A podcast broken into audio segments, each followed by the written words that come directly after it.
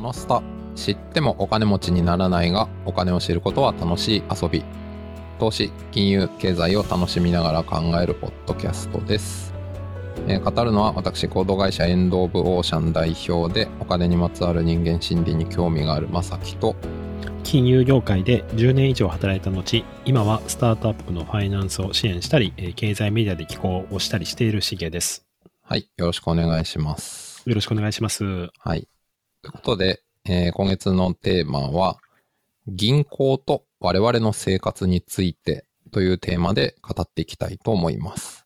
はい。ということで、まあ、この銀行といったらですね、あの、僕は全正直何も分かってないんですけど、あの、しげさんが、まあはい、もともとね、銀行にいらっしゃったっていうこともあって、大変お詳しいので、主にしげさんにお伺いしていきたいなと思うんですけど、はい。そうですね。あの、私の場合、あの、大学の卒業論文のテーマも、大学院の修士論文のテーマも、実は銀行だったんですね。なるほど。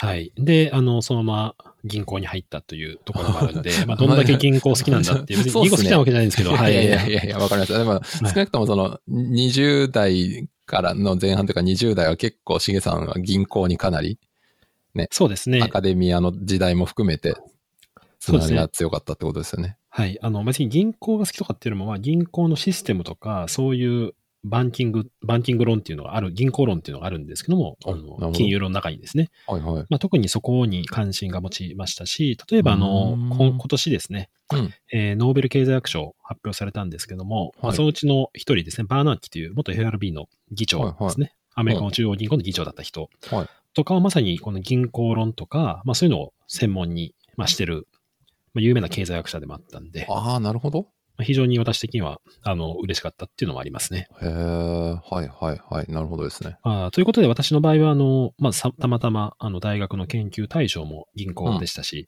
うん、うん。銀行に入ったっていうこともあって、比較的馴染みがある方かなと思うんですけども、うんまさきさんとかって、なんか銀行の思い出って言われても多分ちょっと難しい問いかもしれないですけども、ああ、でも、どういう存在ですかね？はい。そうです。ね。まあ、子供の頃で言うと、例えばお年玉をもらってそれを貯金に行こうみたいなので、はい。まあ、親が僕の名前で銀行口座、近くの、はい。今でいうメガバンのそのね、手前のぎ時代の銀行の口座を作ってくれたりとか、はい。まあ、あとやっぱ大学に入ってアルバイトしようってなった時に、まあ、その給与を振り込んでもらうためには、まあ、銀行口座が必要だから作ったりとか、まあ、なるほど。で、そこから始まって、まあ、会社員とか社会人になっても、まあ、そのお金の受け取りはやっぱ銀行が多いので、はいまあ、そういう意味で自分にまつわるお金の出入りをするために、まあ、必要に応じて関わるところみたいな感覚がやっぱ個人としては強いですよね。なるほど。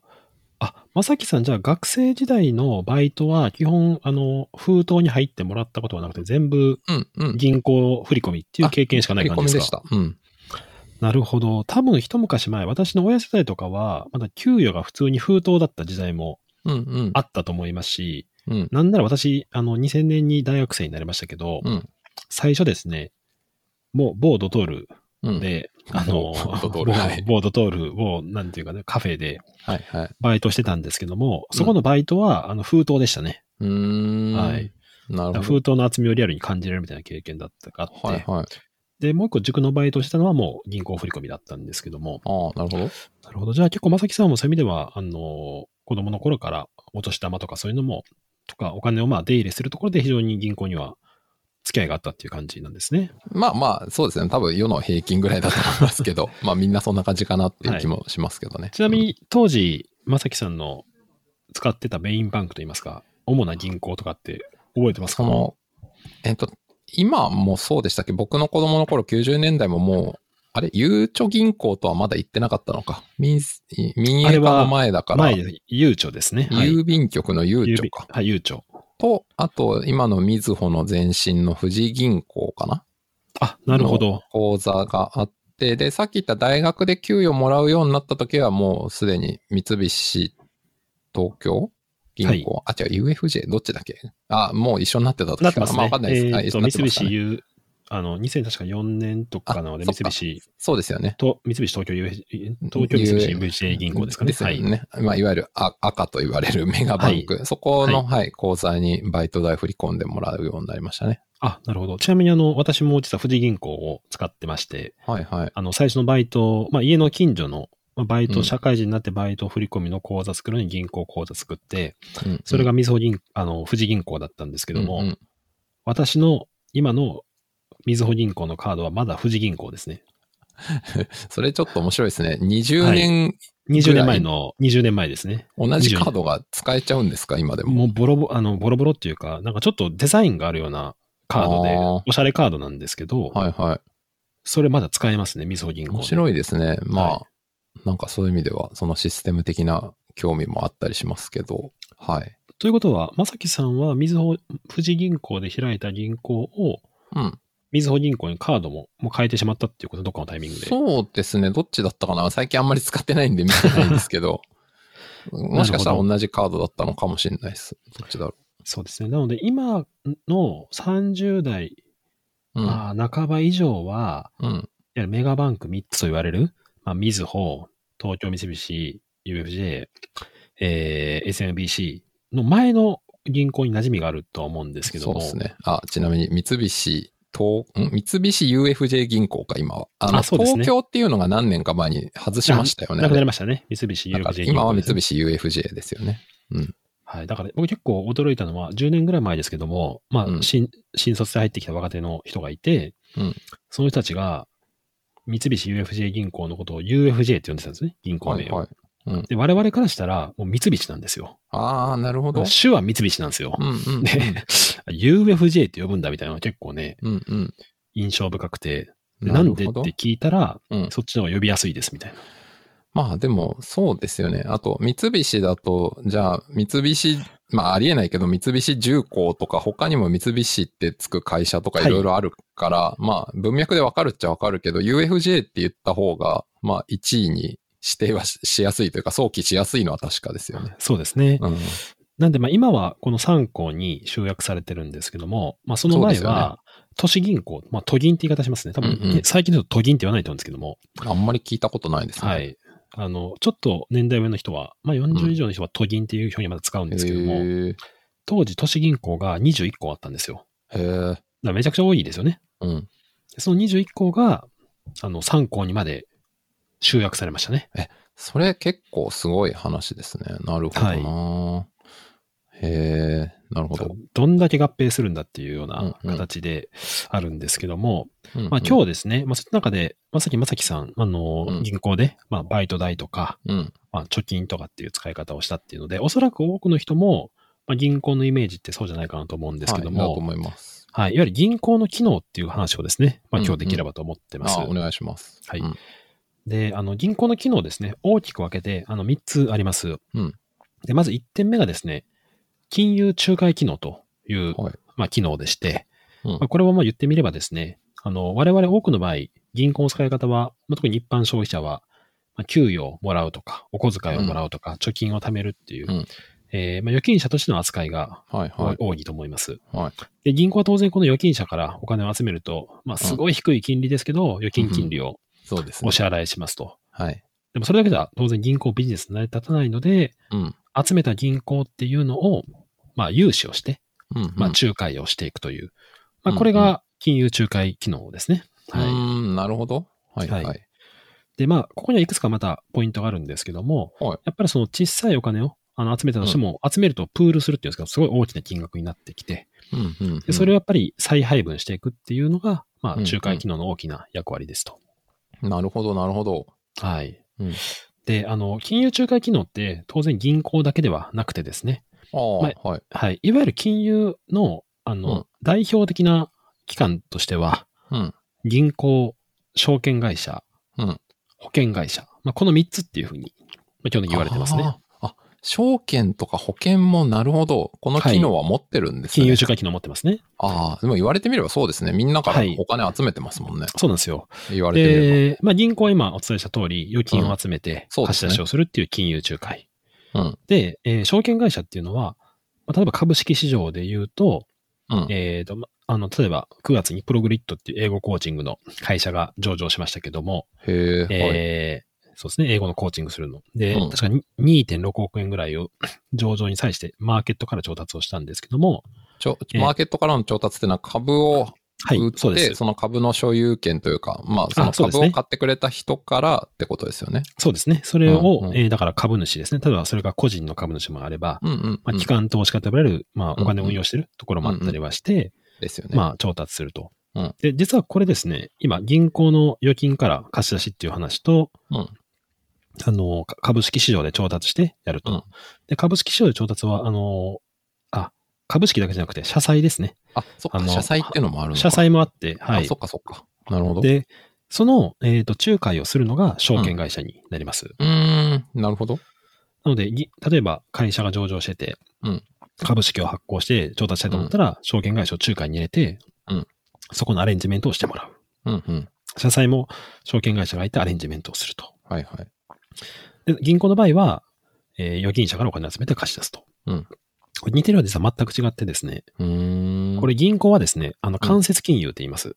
はい。で、えー証券会社が果たしている機能、これをうん直直接金融って言います。あ、そうなんですね。はいこれ聞いたことありました？初めてですかね。あ、まあ、なんか、なんとなく聞いたことあるけど、何の会社が何に当たるのかは何もわかりませんでした。はい。で、実は日本は伝統的に間接金融が強くて、アアメリカは伝統的に直接金融が強いと言われてます。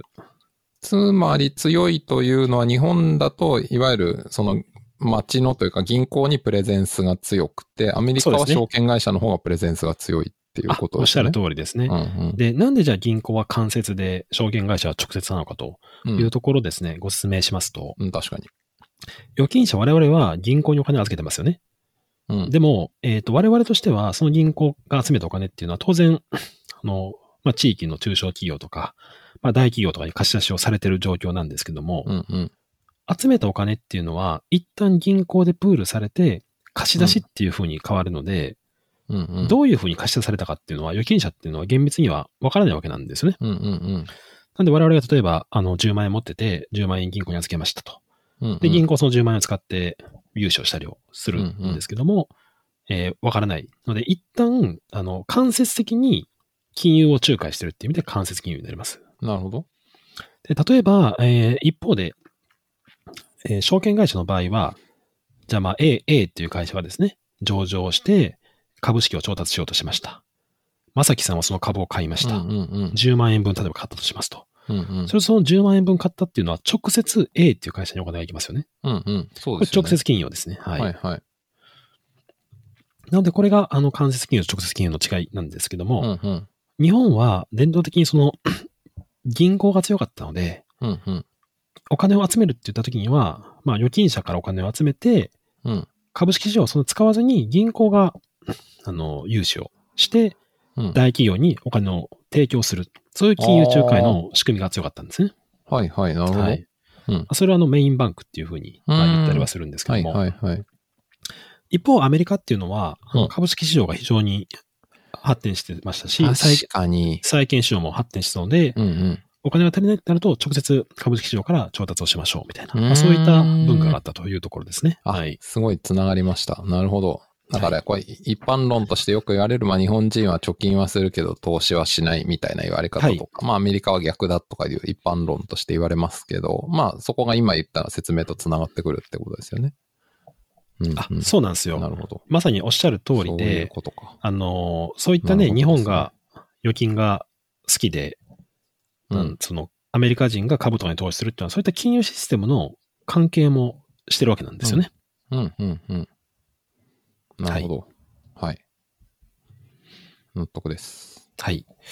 で、えー、まあそういう中で、日本の場合は、どうしてもですね、非常に、なんでしょう、銀行が強くて、例えば半沢直樹っていうドラマを見てもらってても、はい。あの、第2期の半沢直樹ですね。えーうんうん2020年にやった時に、うん。半沢直樹が、あの、証券会社に出向するんですけども、うん。もう完全に上下関係なんですよ。銀行が上で、証券会社は下だっていう扱いなんですよね。あそうなんですね。はいで、まあ銀行に立てつくとどうなるか分かるのかみたいな、そういうシーンがあるんですけども、うんうんっていうのがまあ、なんていうか、支配的にああるっていうのがあって、ちょっとそれも古い話なんですけども、うん。で、アメリカは別にそういうわけではないっていうようなところがあったりしますね。はい。なるほど。はいはい。で、まあ実際ですね、まあインターネットで、あの、平成元年の世界時価総額ランキングっていうのを耐えてもらうとですね、うんうん。あの平成元年と平成30年の時価総額ランキング、世界に出てくるんですけど、うん世界のトップ30のうちのまあ半分ぐらい日本の銀行なんですよ。まあ、その89年はってことですよね。89年ですね。うんうんはい。やっぱそれぐらいあの日本の銀行のプレゼンスがあったっていう。すごいですね、それ。はい。へえ。あの日本ランキングじゃないんですよ。あ、パうんうんッと見日本ランキング見えるんですけど、もう世界ランキングですからね。だから、今だと、その、アップルとか、グーグル、まあ、アルファベットとか、はまあ、あるいは、まあ、テスラだったりとか、はいあと、この、その下でちょっと前に出てきたビザとか、まあ、はいそういうグローバルのトップ企業のランキングの中に、日本の銀行の名前が入ってたってことですもんね。まあトップ10が、えーっと、まあ、トップ10に複数入ってましたね。うん、なんなんかねし信じられないですよね。まあ、そういう時代があったんですよね。はい。なんかもう冗談かっていう感じが、今の僕からすると感じますけど。そうですよね。まあ多分残念ながらこの時代はもう一回来ないとは個人的に思いますけどね。うんまあ残念ながら。うんうん。っていうのがあったりして、なるほど。でこれまあちょ、あの、銀行と、まあほえー証券会社。で、まあ三つ目の保険なんですけども、うんまあ、保険はちょっと訳が違ってですね。うーん。えー例えば我々が、あの、うん生命保険に入ったとして、うんうん毎月、例えば、あの、1万円の生命保険を、まあ、払ってるんですけども、まあ、残念ながらちょっと体悪くなってなくなってしまったら、うん。例えば、生命保険の会社で、毎月1万円払積み立てて、年間12万円、はいで、5年間で60万円なんですけども、はい。なくなったらいきなり1000万円もらえるわけなんですよね。なんで、ちょっと機能が、あの、違ってまして、どっちかっていうと、金融には、なリスク分散っていう機能があるんですよね。で、そのリスク分散っていうのを主に保険が担っているというところになって、うん。まあ例えばその交通事故とか、まあ、うん。車保険とかもそうですけど、起こすと、まあ、非常に莫大なね、あの、コストかかってしまうのを少額で、あの、お金をうん。保険会社が集めて、で、何か起きた時にそれを再配分しますっていうような、まあそういう仕組みなんで、あの、まあ貯蓄とかっていうのは、うん。直角二等辺三角形、三角形イメージしてもらいたいんですけども、うん。あの、右側にですね、進めば進むほどだんだん三角形の矢印がまあ溜まっていくようなイメージ。これがまあ貯金の仕組みですね。はいえー一方で、あの、保険会社、生生命保険とかはですね、まあ四角形みたいなイメージで、横に払ってはいくんです。ある時にドーンと、なんか事故起きたら1000万もらえるとか、うん。まあそういったような仕組みになってるっていうのが、うんまあこの三大金融のうん、なんか仕組みにはなっています。はい。うん。うん。うーん。なるほどですね。いやいや、そこもあんまりよくわかってなかったんで、はい勉強になりました。で、これまだ一つ目の金融仲介機能なんですけども、はいはい。次ですね、銀行のまあ仕組みに戻るとですね、うん二つ目の、えー信用創造機能っていうのがありますね。はい。で、この信用創造はどういうことかっていうと、まあ、ちょっとわかりづらいんですけども、例えば私が銀行だとします。うん。まさきさんに、えー1000万円うんお貸ししたとします。うん。まさきさんその1000万円で、例えば、あの、なんでしょう。うんうんなんか新規事業をやるとかそういうこと新規、ですか？新規事業やってもらっていいですか？はい例えば。はいはいで、工場を作る必要が、工場がちょっとしたあの、なんていうか、そう、設備を投資をするとしよう。設備投資をしたと。はい。うんとなると、まさきさんが1000万円借りました。うんそのうち500万は設備投資に使います。はいはい当然、設備業、投資をした業者にお金払いますよね。うん500万、うんうんで、その500万っていうのは設備投資をした業者っていうのをもらって、それをまた仕入れに使ったりしますよね。まあ確かに。で、その500万の仕入れをまた300万あったら、その300万もらった業者っていうのは、それでまた仕入れをしたりとかっていう風になっていくので、うんで今だけで言うと、例えば1000万があって、そのうち500万が業者に流れて、合計1500万。そのうち500万の半分、250万がまた業者に流れてって、うん。バーっと、まあ増えていくと、ああ。まさきさんには1000万しか出してないんですけども、うん。経済の循環としては、1000万以上の波及効果があるんですよね。そうですよね。うん多分何倍かにはなりますよね。はい。うん。で、これを、じゃあ信用創造というふうに言いまして、うん、うん、うん、銀行がお金をですね、えー1000万なり1億円なり貸し出すと、うん。当然それに対する先の支払いが出てくるので、うんそこからまた波及をしていって、うん。えー信用が創造されていくっていうのが、うんまあ、ポイントの一つ目。うんでもう一つは、例えば、まあ、極論ですね、銀行っていうのは、1億円うん預金者からお金を集めたとして、うん。すぐにですね、全員から1億円を引き出されることっていうのは滅多にないんですよね。うん、うん。まあそうですよね。はい。だって、まさきさんとかもね、普通に考えて、うん貯金していきなりある日全額引き落とすとかってないじゃないですか。っないない。ていうことは、おそらく、かなりのお金が銀行に眠ったままですよね。うん、うん。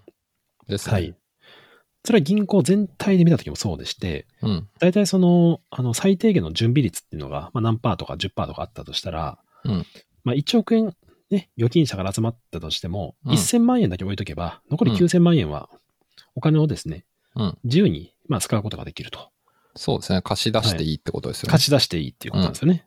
うんうんすると、逆に言うと、今の例で言うと、1000万円あれば1億円貸せるし、1億円預金がすれば10億円貸せるっていう風になって、うんうん。ここでも信用創造が起きてるわけなんですね。うーん、確かになるほど。はい。これが経済における金融が血液って言われるゆゆえんですね。うーん、はいはい。なるほど。はい。うんで、これ恐ろしい話がですね、まあ、あの、うんいわゆるバブル崩壊後、はいあのですね、不良債権問題が起きまして、ああ、聞いたことはありますね。はい。銀行が貸し渋りとかをやったわけなんですね。すなわちうん融資をしなくなると。うんうんもしくは融資の回収に走ると。そうですよね。だから僕が事業者で、この設備投資したいから追加で500万貸してくださいっつってももう貸さない。で、貸さない。もうお前に貸してる1000万早く返せみたいな。そうです。そういうことですよね。ただまあ仮にですね、私は銀行として、まさきさんがじゃあ1000万貸したんで返してくださいって言うと、うんうん。まさきさん1000万取られるわけですよね。うんすると、まさきさんが本当は、まあ、人件費たり、業者なりに払おうとしてた1000万のお金がなくなっちゃいますから。うん。ていうか、なんなら1000万持ってないのではっていう。だって、まあそうですよね。投資しちゃってるし、そうです。そうなんですよ。事業につね、使ってるから。で、万一返したとしても、うんそしたら本来払う人に払えなくなってしまうと。そうですよね。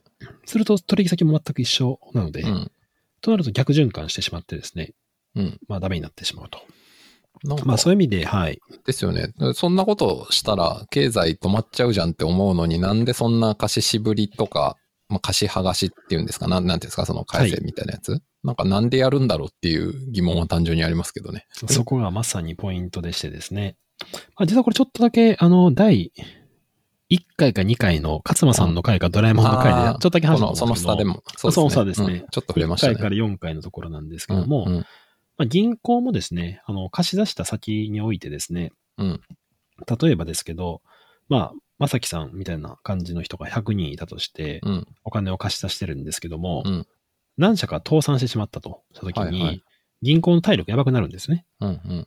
で、その時に、あのー追加の融資どころか、うんちょっと早く返してもらわないといけないっていう方向にどうしても走ってしまうっていう、うん。うん。まあ本質的にはそこですね。なるほど。で、これ実際ですね、銀行取り付け騒ぎっていうのが、あの、日本でも起こったんですけども、うん。あ、この銀取り付け。あ、そうですね。取り付け騒ぎですね。あの、まあ、預金者からすると、うん自分がですね、お金を預けてる銀行がやばいっていうニュース見ると、うん我先とうん。銀行からお金を下ろして回収しないとっていうふうに思ってしまうわけなんですね。うん。うん。で、実際日本でも日本振興銀行が、あの、この10年間で倒産したりとか。まあ、90年代後半もですね、多くの銀行が倒産を増してですね、で、一応その、銀行の保険の仕組み上ですね、ペイオフっていうのがあって、うん預金のうちの1000万円は、えー保証しますと。うん。うん。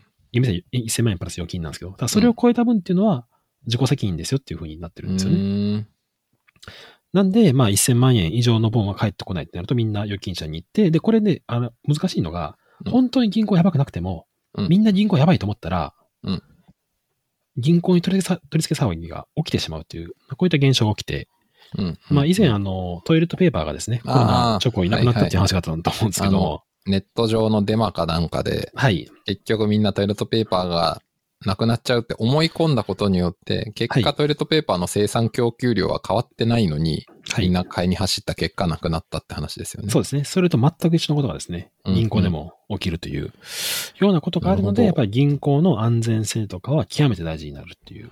そうですよね。まあ、はいしかも、その、トイレットペーパーっていう一個の商品にみんなが群がるだけなら、いやもうう売ってませんからって言えば一旦終わる話ですけど、はい。お金の場合だったら、その銀行自身もね、あの、自分たちの経営があるわけだから、そこの直結してるお金っていうものをみんながちゃんと、ちゃんとってか何、引き出させろってみんな来たら、その銀行潰れちゃいますよね。そうなんですよ。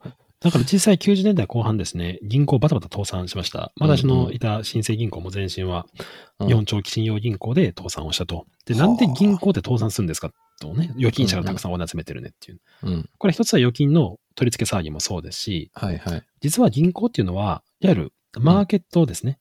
インターバンク市場っていう銀行間でお金をやり取りするところから、へえ。普段か、あの、貸し借りしてるんですね、お金の、そこでも。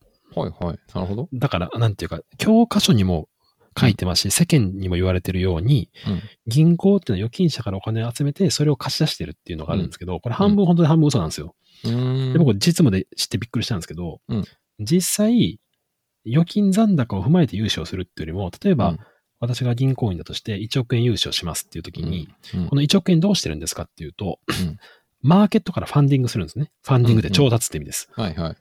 で、マーケットから1億円調達して、その1億円をそのまま融資するみたいなことをやってるんですよね。はい。なるほど。はい。なので、そう、あの、普段すごく銀行って、その、そのし、いわゆる資本市場かうんらお金を借り入れ貸し出しを、まあ、金融機関同士でやりまくってるんですけども、うんうん。あの銀行やばいってなってくると、うん当然金融機関が金を貸せなくなるんですね、金融機関同士で。ああ、だから、その、さっきの例で言う、僕っていう一般事業者にも貸さないっていうのはあったけど、いや、実ははい銀行同士でもなんか近しいことがあるっていうか。そうです。はい。で、やばくなったら当然金利を高く取るっていうようなリスク取るんですけども、はい、はい。そもそもやばい人に対して金利高く取ったら、よりやばくなるじゃないですか。普通普通に考えて。そうですよね。あの、かつてのね、ギギリシャの国債とか、ああいう話もそうですけど、リスクが高いからっていうことですもんね。うん。そうですね。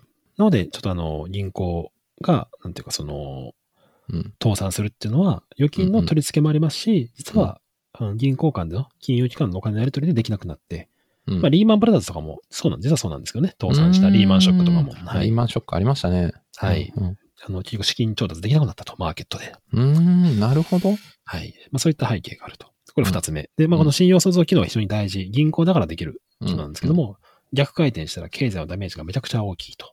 うん。ですね。はい。うん。で、えっ、と、最後、これ二つ目なんですけど、最後ですね、うん三つ目。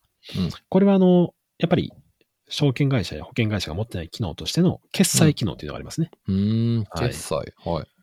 で、あのーまさきさんが、例えば、お金を手に入れる方法って、うん具体的にどういったことがあります？か現金をも持つ機会の、その出所ですね。あじ、自分がそのはいお金をゲットするのはいつかってことですよね。はいえっと、だから給料をもらうとか？はい。給料をもらう。あとなんだろう？それ以外、え、パッと思いつかなかった。でも人から別にお金くれないしな、僕。あ、まあたお金を借りるとかそういうこと？まあ、例えば、飲み会の生産するときに、なるほど。まさきさんが幹事になって、皆さんからお金集めます。確かに、そうですね。その場で、まあ現金とか、まあペイペイかもしれないけど、まあまはいあ確かにありますね。はい。で、このお金の現金イメージください。コインや、まあ、お釣りでお金もらうこともあるじゃないですか。あの、1000円払って、お釣り350円来ましたとか。で、その効果やらお札のお金の究極の出所戻ったら、基本銀行なんですよね。はすなわち、まさきさんが給与を銀行から振りに振り込まれて、銀行から ATM に引き落とすじゃないですか。基本 ATM なんですよ。で、えっ、と、お店がですね、レジにお金がある。そのお金どっから来たんですかっていうのも、究極 ATM のはずなんですよ。で、私が二十数年前にバイトをしてて、封筒にうん、バイトにお金を入れてもらってたんですけど、あ。じゃあそのバイトの店長はどうやって封筒に金入れたんですかっていうと、うん。ああ、確かに。ATM なんですよね。ああ、そう、まあ ATM か、まあ当時だと銀行の窓口もあったあかもしれないけど。行く。うん。で、確かに。我々最近もうキャッシュレスですと。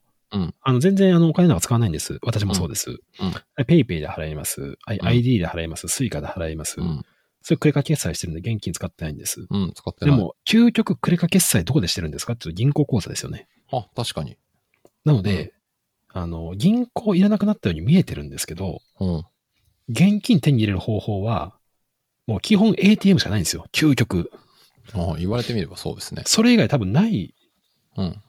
あありますかね？いや一般の家庭とか一般事業者だったらないんだと思いますよ、それ以外。あの、け結局、やり取りしてくるお金がそもそもどっからね、物理的に受け取ってるかっつったら ATM とかそういうことですよね。になりますよね。なので、あるなる。ブブロックチェーンとかいろいろキャッシュレスとかいろいろ言われてるんですけど、うん。本当に銀行を全く返さないうん金融システム存在するんですかっていうと、うん。多分現時点はまだ極めて少ないんじゃないですかね。ではい。いや、そうだと思いますよ。この仕組みを提供しているのがまさに銀行の決済機能ですね。ああ、でも確かにそうですね。言われてみれば、その現金見る機会、使う機会は減ってるけど、でもそのクレカとかも引き落とし全部銀行だし、やっぱ銀行口座なかったらそういうのも使えないから、まあ必要ですね。そうですよ。だから、私も最近ですね、飲み会の生産が同期とあったんですけども、まあ、前職銀行ですから、うんもう我々も17年ぐらい前から、15年ぐらい前から、うん。飲み会の生産は現金で一応もやったことないんですよ。ずっとうん終わった次の日に幹事がメールで銀行口座言って、ここに振り込んでくださいっていう決済をやってきたんですよね。それ逆に斬新ですね。あんまり僕聞いたことないわ。そあ、れマジですか？あ僕の周りではそんなことやってる人いないですよ。え、私もだって2006年社会人1年目からそうでしたよ。やっぱそれって面白いはいカルチャーの違いだと思いますよ。で、まあ、私新生銀行だったんですけど、新生銀行同士は手数料無料だったんですよね、当時は。はいはいはい。なんでみんな、あの、翌日、うん。暗分するみたいなことやってて、でも逆に言うと僕、例えば、部署の飲み会とかでも、うん。そういう感じだったんです。若手がうんお金を払うんですけど、うんそれを、いわゆる、あの、傾斜をつけて、部長はい多め、次長ちょっと少ない、それで、ね、若手が一番少ないみたいな。はいで、それを上司に見せてもらっ見せて、うん。メールで送って、こんな傾斜でどうですかっていうで、でちょっとフィードバックもらって、で、それを部署全員に展開するみたいなことを、が若手って1年目の、あの、生産の、だったんですけど、え、でも逆に言うとそれなかったらど、どうやってせその場で生産するんですか？通にその。の場で現金で、例えば僕の最初に入った会社とかで言うと、じゃあ部長は8000円、課長5000円、若手平、まあ、例えば3000円とかだったら、当日じゃない、その前かな、もう飲み放題とかで予約したら金額分かってるから、先に現金で、あの、空き時間にもらいに行くとか、あ、そういう感じなんですか？しあ、先に。してたと思いますよ。まあ、わかんない。もうちょっと小規模のだったらその場で現金もらったかもしれないけど。あ、なるほどですね。うん。あ、やっぱりそれってしげさんの今おっしゃった通りで、同じ銀行を勤めててみんなこう、同じ口座持ってれば振込手数料0円でできるけど、そうじゃない一般の人たちってみんな違う銀行を使ってて、銀行間の送金手数料が、そうですね。まあ100円なり300円なり500円かかるんで、やっぱ現実的にそれの生産ってコストに見合わないっていうことに確かになりますから。で、我々の新生銀行ですけど、私、あの、ネットバンキング使えるんで、みんなネットバンキングで送金できるっていう状態がもううん。揃ってるんですよね。だからパソコンで、会社のパソコンでやってましたもん、普通に。そうそう。だそ、それはですね、あの、なるほど一般的じゃないと思います。確かに、それが普通の事業会社でやるとね、あの、うんそれ行くために、じゃあちょっと昼間に ATM 行って送金しますわとかって、そういう話になっちゃうわけなんですよね。そう。それはね、ネットバンキング。確か、だからそれを2006年からやってたんですね、我々実は。でそれは当たり前と思ってたんですよ。いやいやいや、それはね、で、で ただそれを踏まえて、先日ですね、飲み会やった時に、うん。初めて経験しましたけど、幹事がですね、うん。ペイペイでもいいよって言って、ペイペイのうんうん QR コードペッて貼ってきたんですよ。うん。うん。あ、これ便利だと思って、うん。ペイペイでね、あの、5000円とか払ったんですよ。うん。めちゃ楽でしたね。うん。ですよね。全然銀行送金よりも楽だし、確認もめちゃ早いみたいな。そうですよね。銀行3時に閉まりますからね。送金翌日となっちゃいますから。うんそうですよね。これはもう銀行の送金はダメだなと思ったんですけど、うんうん。